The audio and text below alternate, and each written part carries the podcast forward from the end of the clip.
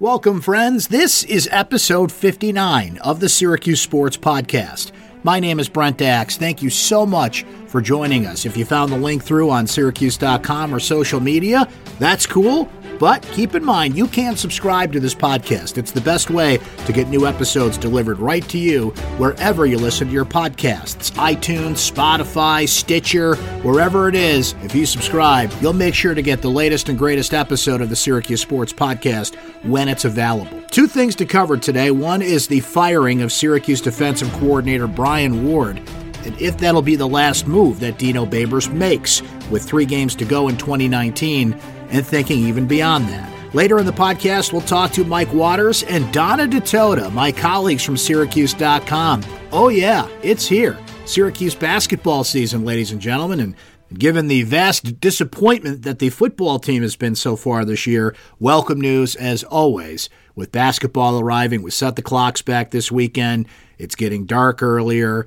I rake some leaves this weekend. It's getting pretty darn cold out there at night, putting those heavy blankets on the bed, finding those winter coats. So it must mean it's time to talk hoops. But first, on the firing of Brian Ward. It was surprising that Dino Babers made the move when he did. It was not surprising that he made the move. Nothing changes if nothing changes, and something had to change on the Syracuse football team. Now, the irony is it's the offensive line and the faults of the offense that have commanded most of the headlines this year. But when you give up 496 rushing yards to Boston College, the most a Syracuse opponent has ever given up, 691 total yards, the third time this season Syracuse has given up more than 600 yards, Maryland and Clemson being the other two games. A walk on quarterback making you look silly. Steve Addazio, Boston College's head coach, even said it after the game in a television interview with the ACC network that BC basically ran the same play about 30 times. Now, mind you, A.J. Dillon and David Bailey are very talented running backs, but Boston College ran as basic a game plan as could be against a talented Syracuse defense, and Brian Ward's side of the ball was helpless to stop it. Well, you can't fire the players, so you had to make a change if you were Dino Babers, and that change he made.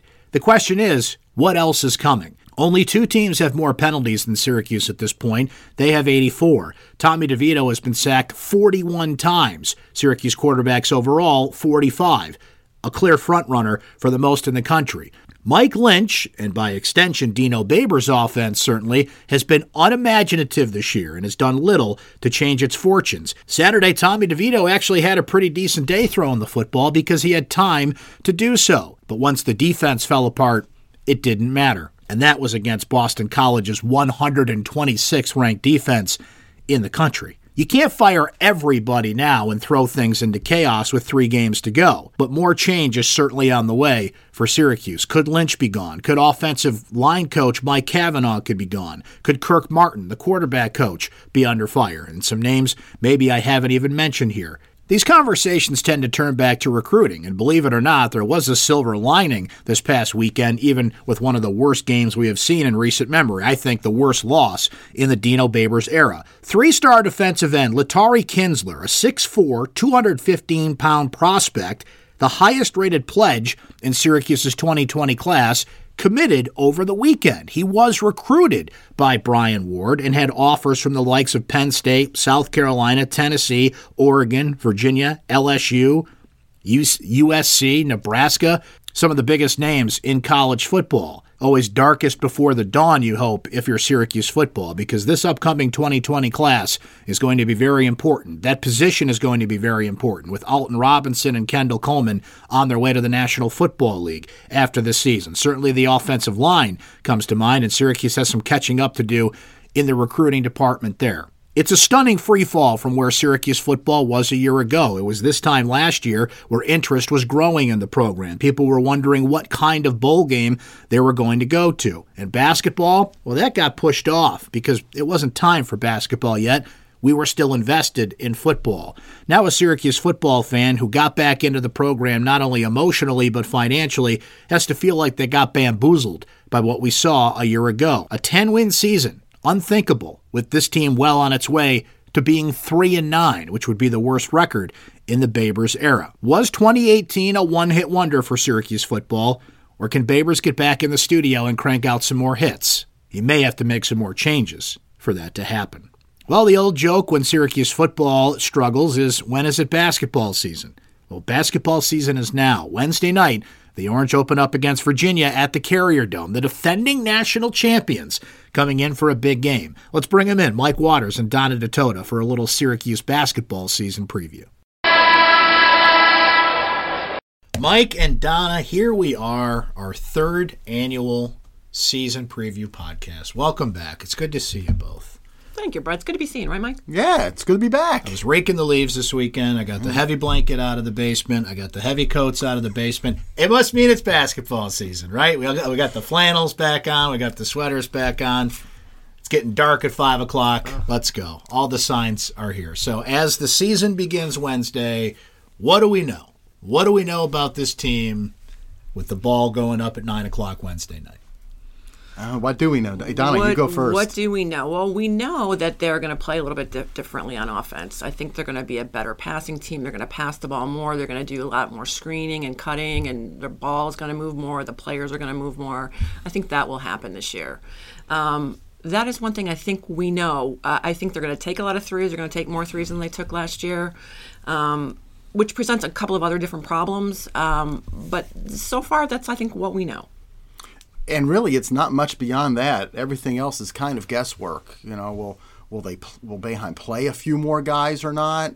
You know, he says it all off season, and then after a couple of the exhibition games, he's already talking about cutting it back to eight or nine guys as usual. Uh, will we see a little bit more full court press with this group? I would think you could with the depth you have at center, you know, if a guy picks up a foul or two because you end up with a two on one fast break, you could absorb it. I think it would accentuate Jalen Carey's strength. He's a great defender. Um, but yeah, I think really, like Donna says, they're going to look a little different on offense. They're going to take more threes. And I guess the, maybe the only other thing we really know for sure is Elijah Hughes is the guy. Exactly. He's he, he's totally the guy, and I believe that he's been underrated nationally, and I, I feel like it's my personal responsibility to say that he is better than people think he is. I was surprised at the lack of preseason teams he was on. He'll be on plenty of the postseason teams if he has the season we think he can. And one intriguing thing about him, and Don, I know you, you mentioned it a bit and wrote about it, is he's going to bring the ball up. I mean, Jim just not trust his guards yet at this point, and that's a young group, and there's a lot that's got to work itself out as the season goes here. But he's essentially going to be a point forward at times, right? I think maybe, but I did ask Jim that after the exhibition game because Elijah did bring it up a lot in the first half of the game the other day, and then then he then he sort of used his guards a little bit more as the as the game wore on. Um, I think it's going to depend on who's guarding Elijah too.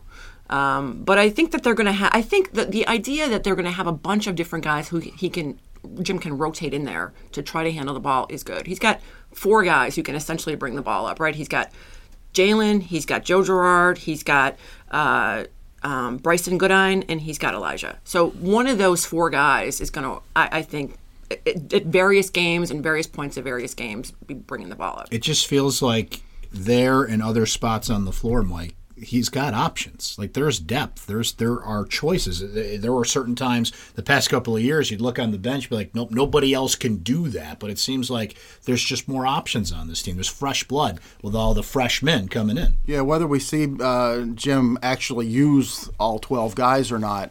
Uh, you're right. There does seem to be a suitable backup to just about everybody, and the only place where you see a huge drop off would be Elijah Hughes to whoever the next guy is. But in the backcourt with a starting backcourt of Jalen Carey and Buddy Boeheim, you know, guys like Joe Girard and Brycen Goodine are there as options. In fact, we're, when we're talking about the point guard position and whether Elijah's going to have to bring it up, Joe Girard, who's not really considered a point guard, has did fairly well in the in the most recent exhibition game. Didn't turn the ball over. You know, you seem to have control of it. So between him and Jalen Brycen, you get you do have options. You have options at center.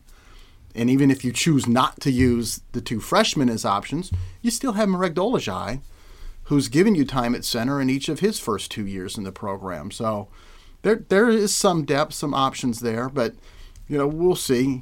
Jim does usually like to settle into his seven or eight guys uh, that he trusts the most, and, and he'll end up going with them. I think that might get tested this year because I think you'd probably look at maybe Robert Braswell as guy number nine and I think he brings a skill to, to the floor that's going to be needed. If you're going to use a different looking offense. Like Donna said when we started off here, we talked about the offense looking different and taking more threes. Robert Braswell's shooting ability is something you, you just can't leave on the bench. He, he's got to see some court time because I think he can knock down threes for this team. There's those players that are making that second year jump, and I wanted to ask about them because there's a lot of new faces that we have to get to know. But when you're looking at freshmen becoming sophomores, sophomores becoming juniors, Braswell comes to mind, Marek comes to mind, Elijah certainly comes to mind. There's not a lot of veterans on this team in that sense, but as you go through the names that we know, what what's the jump from last year to this year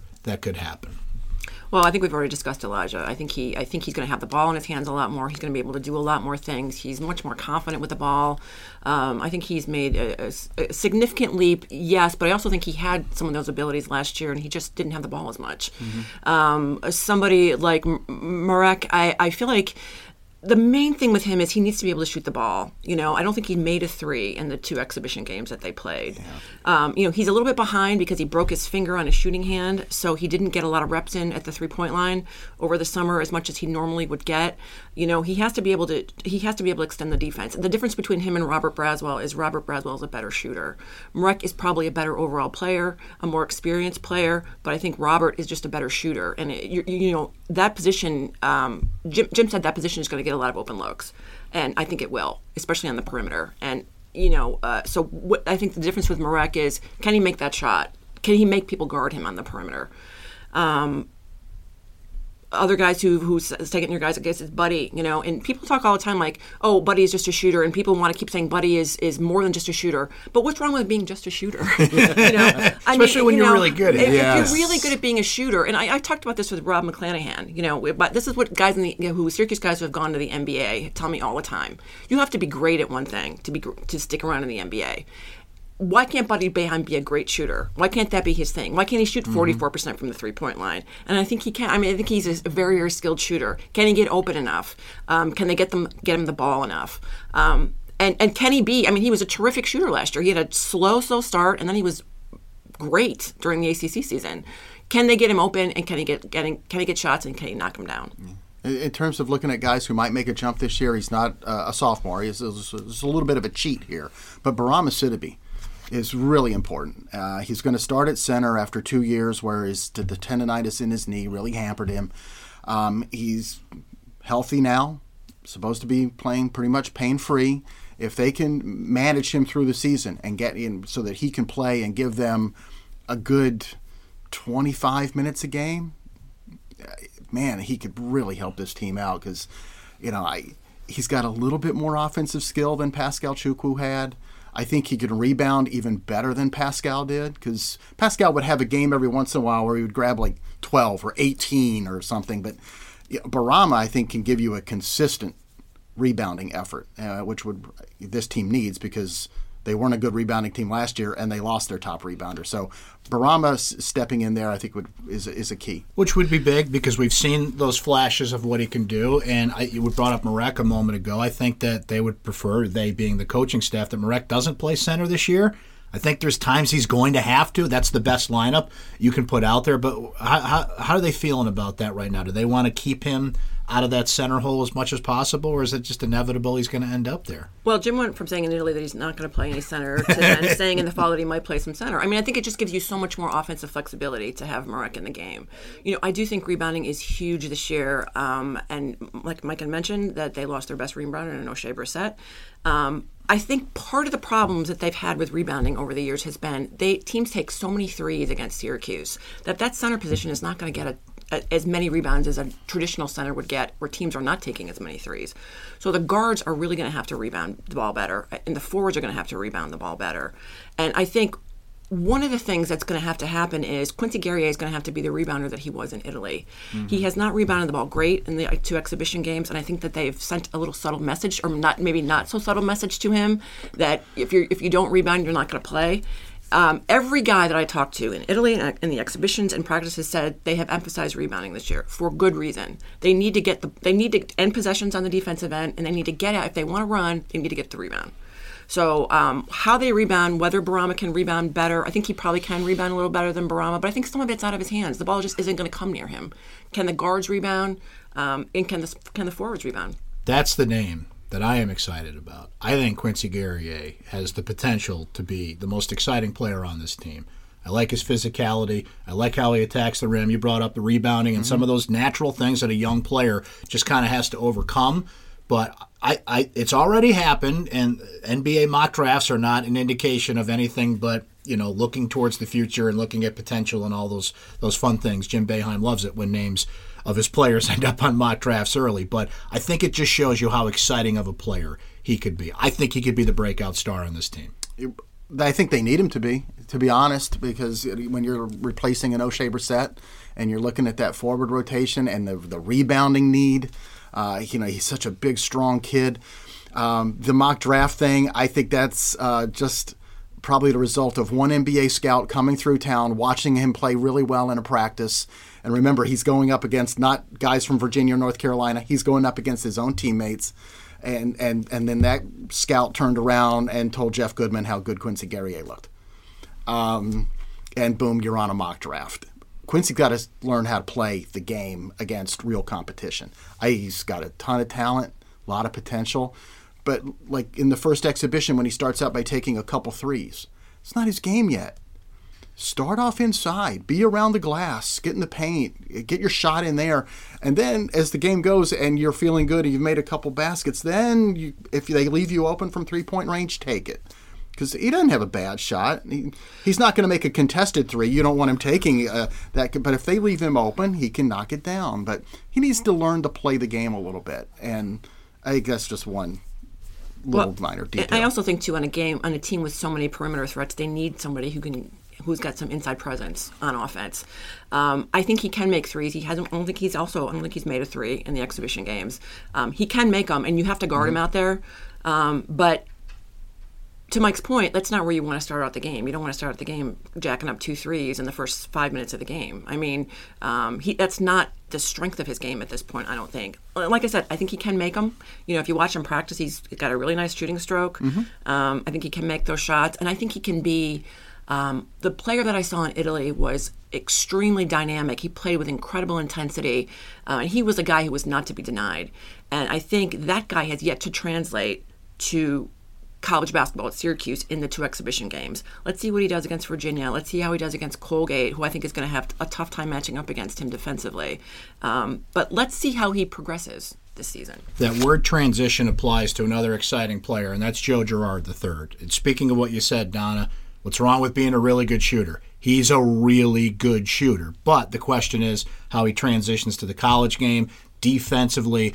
But and again, exhibition games are not everything, but that kid's feet never stop moving. He is mm-hmm. moving around the court. I think the way he plays the game is going to make up for a lot of faults. It's going to make the coaches happy, and that's just somebody you got to get on the floor this year off the bench. How much and, and what situation we'll see, but he's playing. I, mean, I think we've determined that. Yeah, I think the image that a lot of folks had of Joe Girard when they saw the scoring numbers in high school. Uh, 4,700 career points at Glens Falls and 50 point per game averages. They, they just saw, you know, envisioned a chucker, you know, a guy who's just coming down, taking every shot, you know, under the sun. And, you know, and then you have sort of like a, a little image that goes along with that sort of guy. You know, like, Joe Girard isn't that guy. He is a tough, hard nosed kid. He plays the game really hard.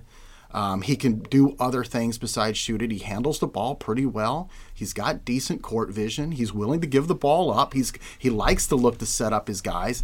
He couldn't really do it and succeed at Glens Falls um, because they weren't going to win games if he only scored 20. Uh, so you know he was called upon to go. But in the Nike EYBL, you know he played with and against Division One guys. Shot the ball really well. Averaged what 11, 12 points per game in the summer between his sophomore and junior or junior and senior years. So eh, that kid's a tough kid, and I, I you know, I, I think they're gonna have to create ways to get him on the floor. It was interesting. I, I we had an event recently.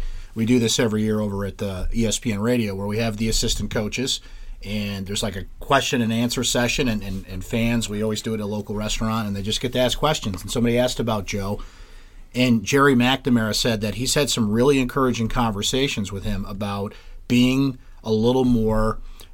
When you were at Glens Falls, you had to do everything, right? How is that transition going to be for you here, where you know you've got to spread the ball around? You're not the guy. And he said he's been really encouraged how Joe has approached him and has said things to him about that, about being a little more unselfish because you don't have to do everything at Glens Falls. He's embracing that. I think he's actually kind of looking forward to not having to score 50 points a game and, and just contribute to something. Well, I think one of the things when he was in the EYBL, he was certainly not the guy. I mean, he played on a team with Isaiah Stewart. When when when defenses guarded uh, the City Rocks, they put three guys on Isaiah Stewart. So Joe got a lot of really nice open looks because I because teams were really really covering Isaiah Stewart. I also I, and I'm going to confess to being not quite sure how Joe's skills were going to translate to college. He's six feet tall, maybe six one. He's about as tall as me. I'm six one. Mm-hmm. Um, uh, and I didn't know a six one shooting guards. You know, there aren't a lot of them in college basketball. Um, but he has really, really impressed me in a lot of ways. He's super tough, like Mike said. Um, he's a fiery competitor. He knows how to get open.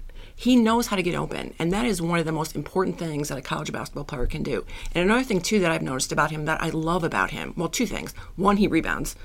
Two, uh, he is a very willing and very capable passer. He, uh, you know, he's not going to be a guy who's going to drive to the basket, score over six guys. But I think he is going to be a guy who can get the defense to sort of shift toward him and then find a guy who's open somewhere inside. He's willing to pass it, and I think he's been a pretty good passer.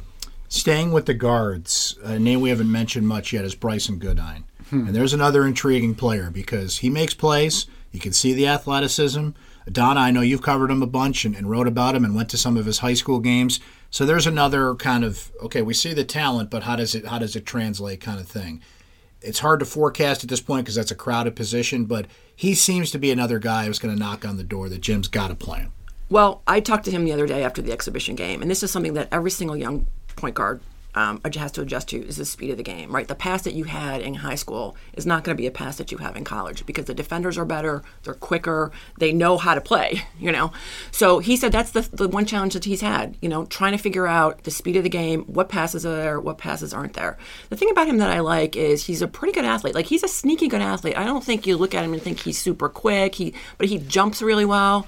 Um, you know, he's a, can be a crazy dunker and a crazy athletic dunker. He made that one beautiful play along the baseline where he had that reverse layup in, in one of the exhibition games.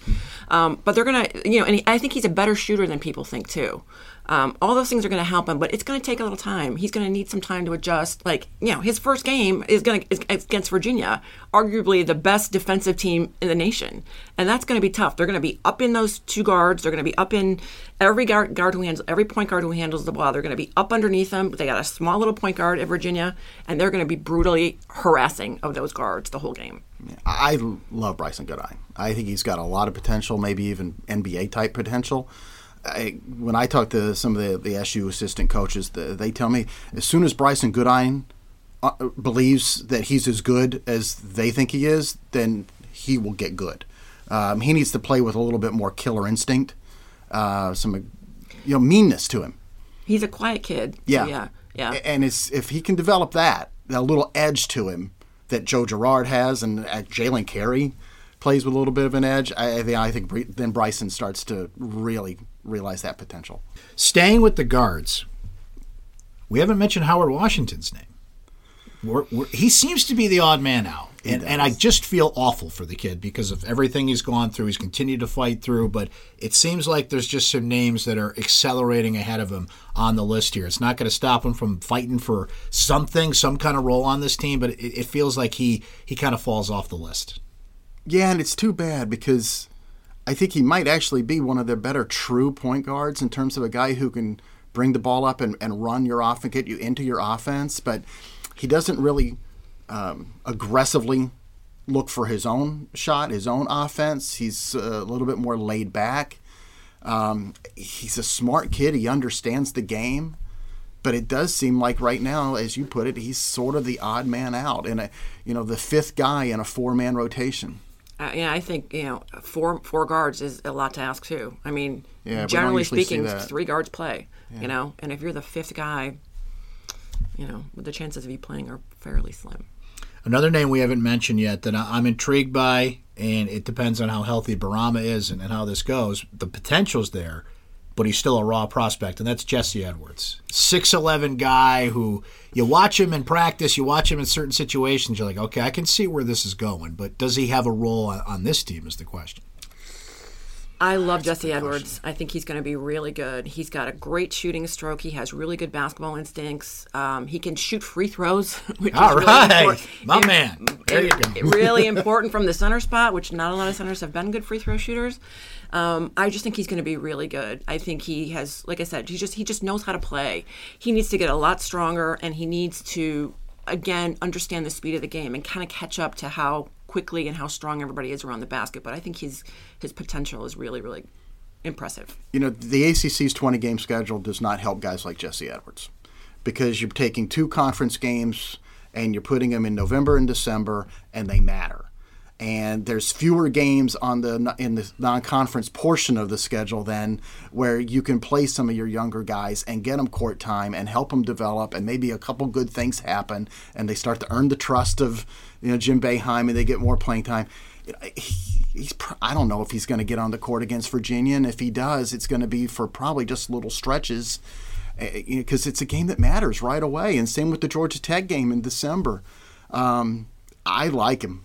I think he's got a lot of potential. You know, you mentioned he's six eleven. Eh, that kid's pushing seven feet. at He t- yeah, he told me he's seven feet tall. Yeah, That's what he told me. Yeah, Get and- out the tape measure. and he, Yeah. he- eventually he's going to look really good on that pick and pop, set a screen, and just Yep. kind of turn and knock down the 15 footer. He's got a nice touch for I mean, a he, big I think kid. he can make a three. I mean, he has three, range to Yeah. the three point line. And whether they ever let him shoot it, uh, it's questionable. But he can shoot that. He can make that shot. you know, imagine as a guard coming off that screen, and if he doesn't roll to the basket, if he just turns, just being able to flip the ball back to a nice big high target, you know, and, and let him shoot the 15, 16 footer. The joy for me will be actually the guy on the, the roll man getting the pass, getting the ball. I'm, That's the joy for me. Yes, we debate that all Let's see if that will happen. Just the smiles in this room right now. The basketball nerding out is fantastic. I love it. I'll close on this note, guys. It's incredible to think about. Very Syracuse centric number here. This is the 44th season for Jim Boeheim. He is the oldest coach in Division One basketball. I'm sure he loves that I just brought that up. But I mean, it's amazing at what we're talking about here. And he is just forging ahead through everything personal tragedy last year and just every obstacle that, that seems to come up there he is ball in his hand whistle around his neck ready to coach another team year 44 for jim Boeheim. i just want to throw that out there and, and see what pops in your head My God. yeah, I we're both You know, dumbfounded right now. There are guys going to games at the Carrier Dome with two kids who weren't born when he started coaching. incredible Not the kids weren't born. The guy, the dad, the 42 year old man going to a game is, Wasn't born. Wasn't born when. That's it is. It's shocking, isn't it? It is, and you know what? I I have always been of the opinion that when Buddy leaves, Jim will retire. That's always been my, hmm. and and that's always what I imagined would happen. But you know, if he if if I, I don't know, like when I've talked to him privately, he hasn't he hasn't budged on "I- I'm going to retire when I retire. So I, I don't know what's going to happen. I don't know how long he'll be around. I really don't. I think he really still enjoys coaching. I mean, he's a competitive guy. You know, um, I think he likes. I think he likes a lot of things about coaching. and recruiting and the process and Team USA basketball. He's not going to be on the Olympic team per se, but still involved in that. It just, you know, the beat goes on. It's it's it's incredible to think about here in year 44. It really is. I, you know, when you think that it, you know, it all started back in 1976. Um, that that's a that's a long time ago. You know, he coached Leo Rautins and then coached Leo's kid. Uh, you know, he coached Adrian Autry and then coached Adrian's kid. Uh, you know, so it, it's it's it's quite amazing. I mean, you know, think about it. You know, John Wooden was basically forced to retire because they had a mandatory retirement age in California back then for state employees. You know, if they had if that law hadn't been on the books and John wouldn't have been able to do Pilates, you know, who knows? That's what- the secret say- right That there. is that's Yeah. that's the that's that's the secret for Jim Boeheim. So, uh, yeah, I don't know Uh, think how it- long I- will he go. I don't I don't know. I don't think he's if he's thinking about it, he's not telling. I think he's going for a solid 50. I think he's going for a solid 50. I- I- I am with you, I- I Donna. I, honestly don't, don't- When Buddy leaves, I, I, I just don't know. I don't think that's the end. I mean, I just think he's such a competitive guy. He just loves to compete. He loves to win. And he just he's such a competitor. What will I can't really imagine him at like hanging out at home and like a game being on and not being an integral part of trying to figure out how to win or lose that game. You can't win him. I think that's what part of what's going into like the reason why he wants to keep coaching because I don't think he envisions what he would do. What would he do? if he weren't Right. coaching? Like I don't think he wants to golf that much. No. you know. So you know when he was in his early to mid 60s, every once in a while somebody would ask me, "So when do you think he's going to retire?" And my joke was, "One day after I do." I don't know. I might end up becoming a prophet uh, because I think I might end up retiring before Jim. I've actually joked with him about it. I've actually said, "Who's going to retire first, me or you?" you know, and he has not given me an answer. He's Well- like, well, he keeps saying, "Well, well, when will you retire?" You know, That so you just brought up how competitive he is. You made it a game, Donna. Oh, so yeah. it's, it's going to keep going here. I honestly think I have zero influence on when Jim Boeheim does or does not retire. Place your bets. Place your bets. Who's going to retire first? If there's going to be a nuclear war, there will be a box of Twinkies, some cockroaches running around, and Jim Boeheim with a whistle At the Melo Center, That's yes. just what's going to happen. in the bunker. Yeah, In wh- the bunker. Who knew the Melo Center was was uh, atomic bomb? Mike, thank you so much. Looking forward to reading all your coverage and talking hoops with you guys all season long. Thanks for listening to episode 59 of the Syracuse Sports Podcast. A reminder to subscribe on iTunes, Stitcher, Spotify, wherever you get your podcasts, so new episodes are sent directly to you. Thanks to Mike Waters and Donna Ditota for joining us, and thanks to you for listening. If you've missed previous episodes of the Syracuse Sports Podcast, episode 58 features a conversation with CBS Sports broadcaster Ian Eagle, whose son Noah is now the voice of the Los Angeles Clippers, even at 22 years old just out of college. We also had a conversation recently with Matthew Berry, E ESPN's fantasy football guru, and how a gig writing for the television show Married with Children turned him into the fantasy king. My name is Brent Axe. We'll talk to you next time.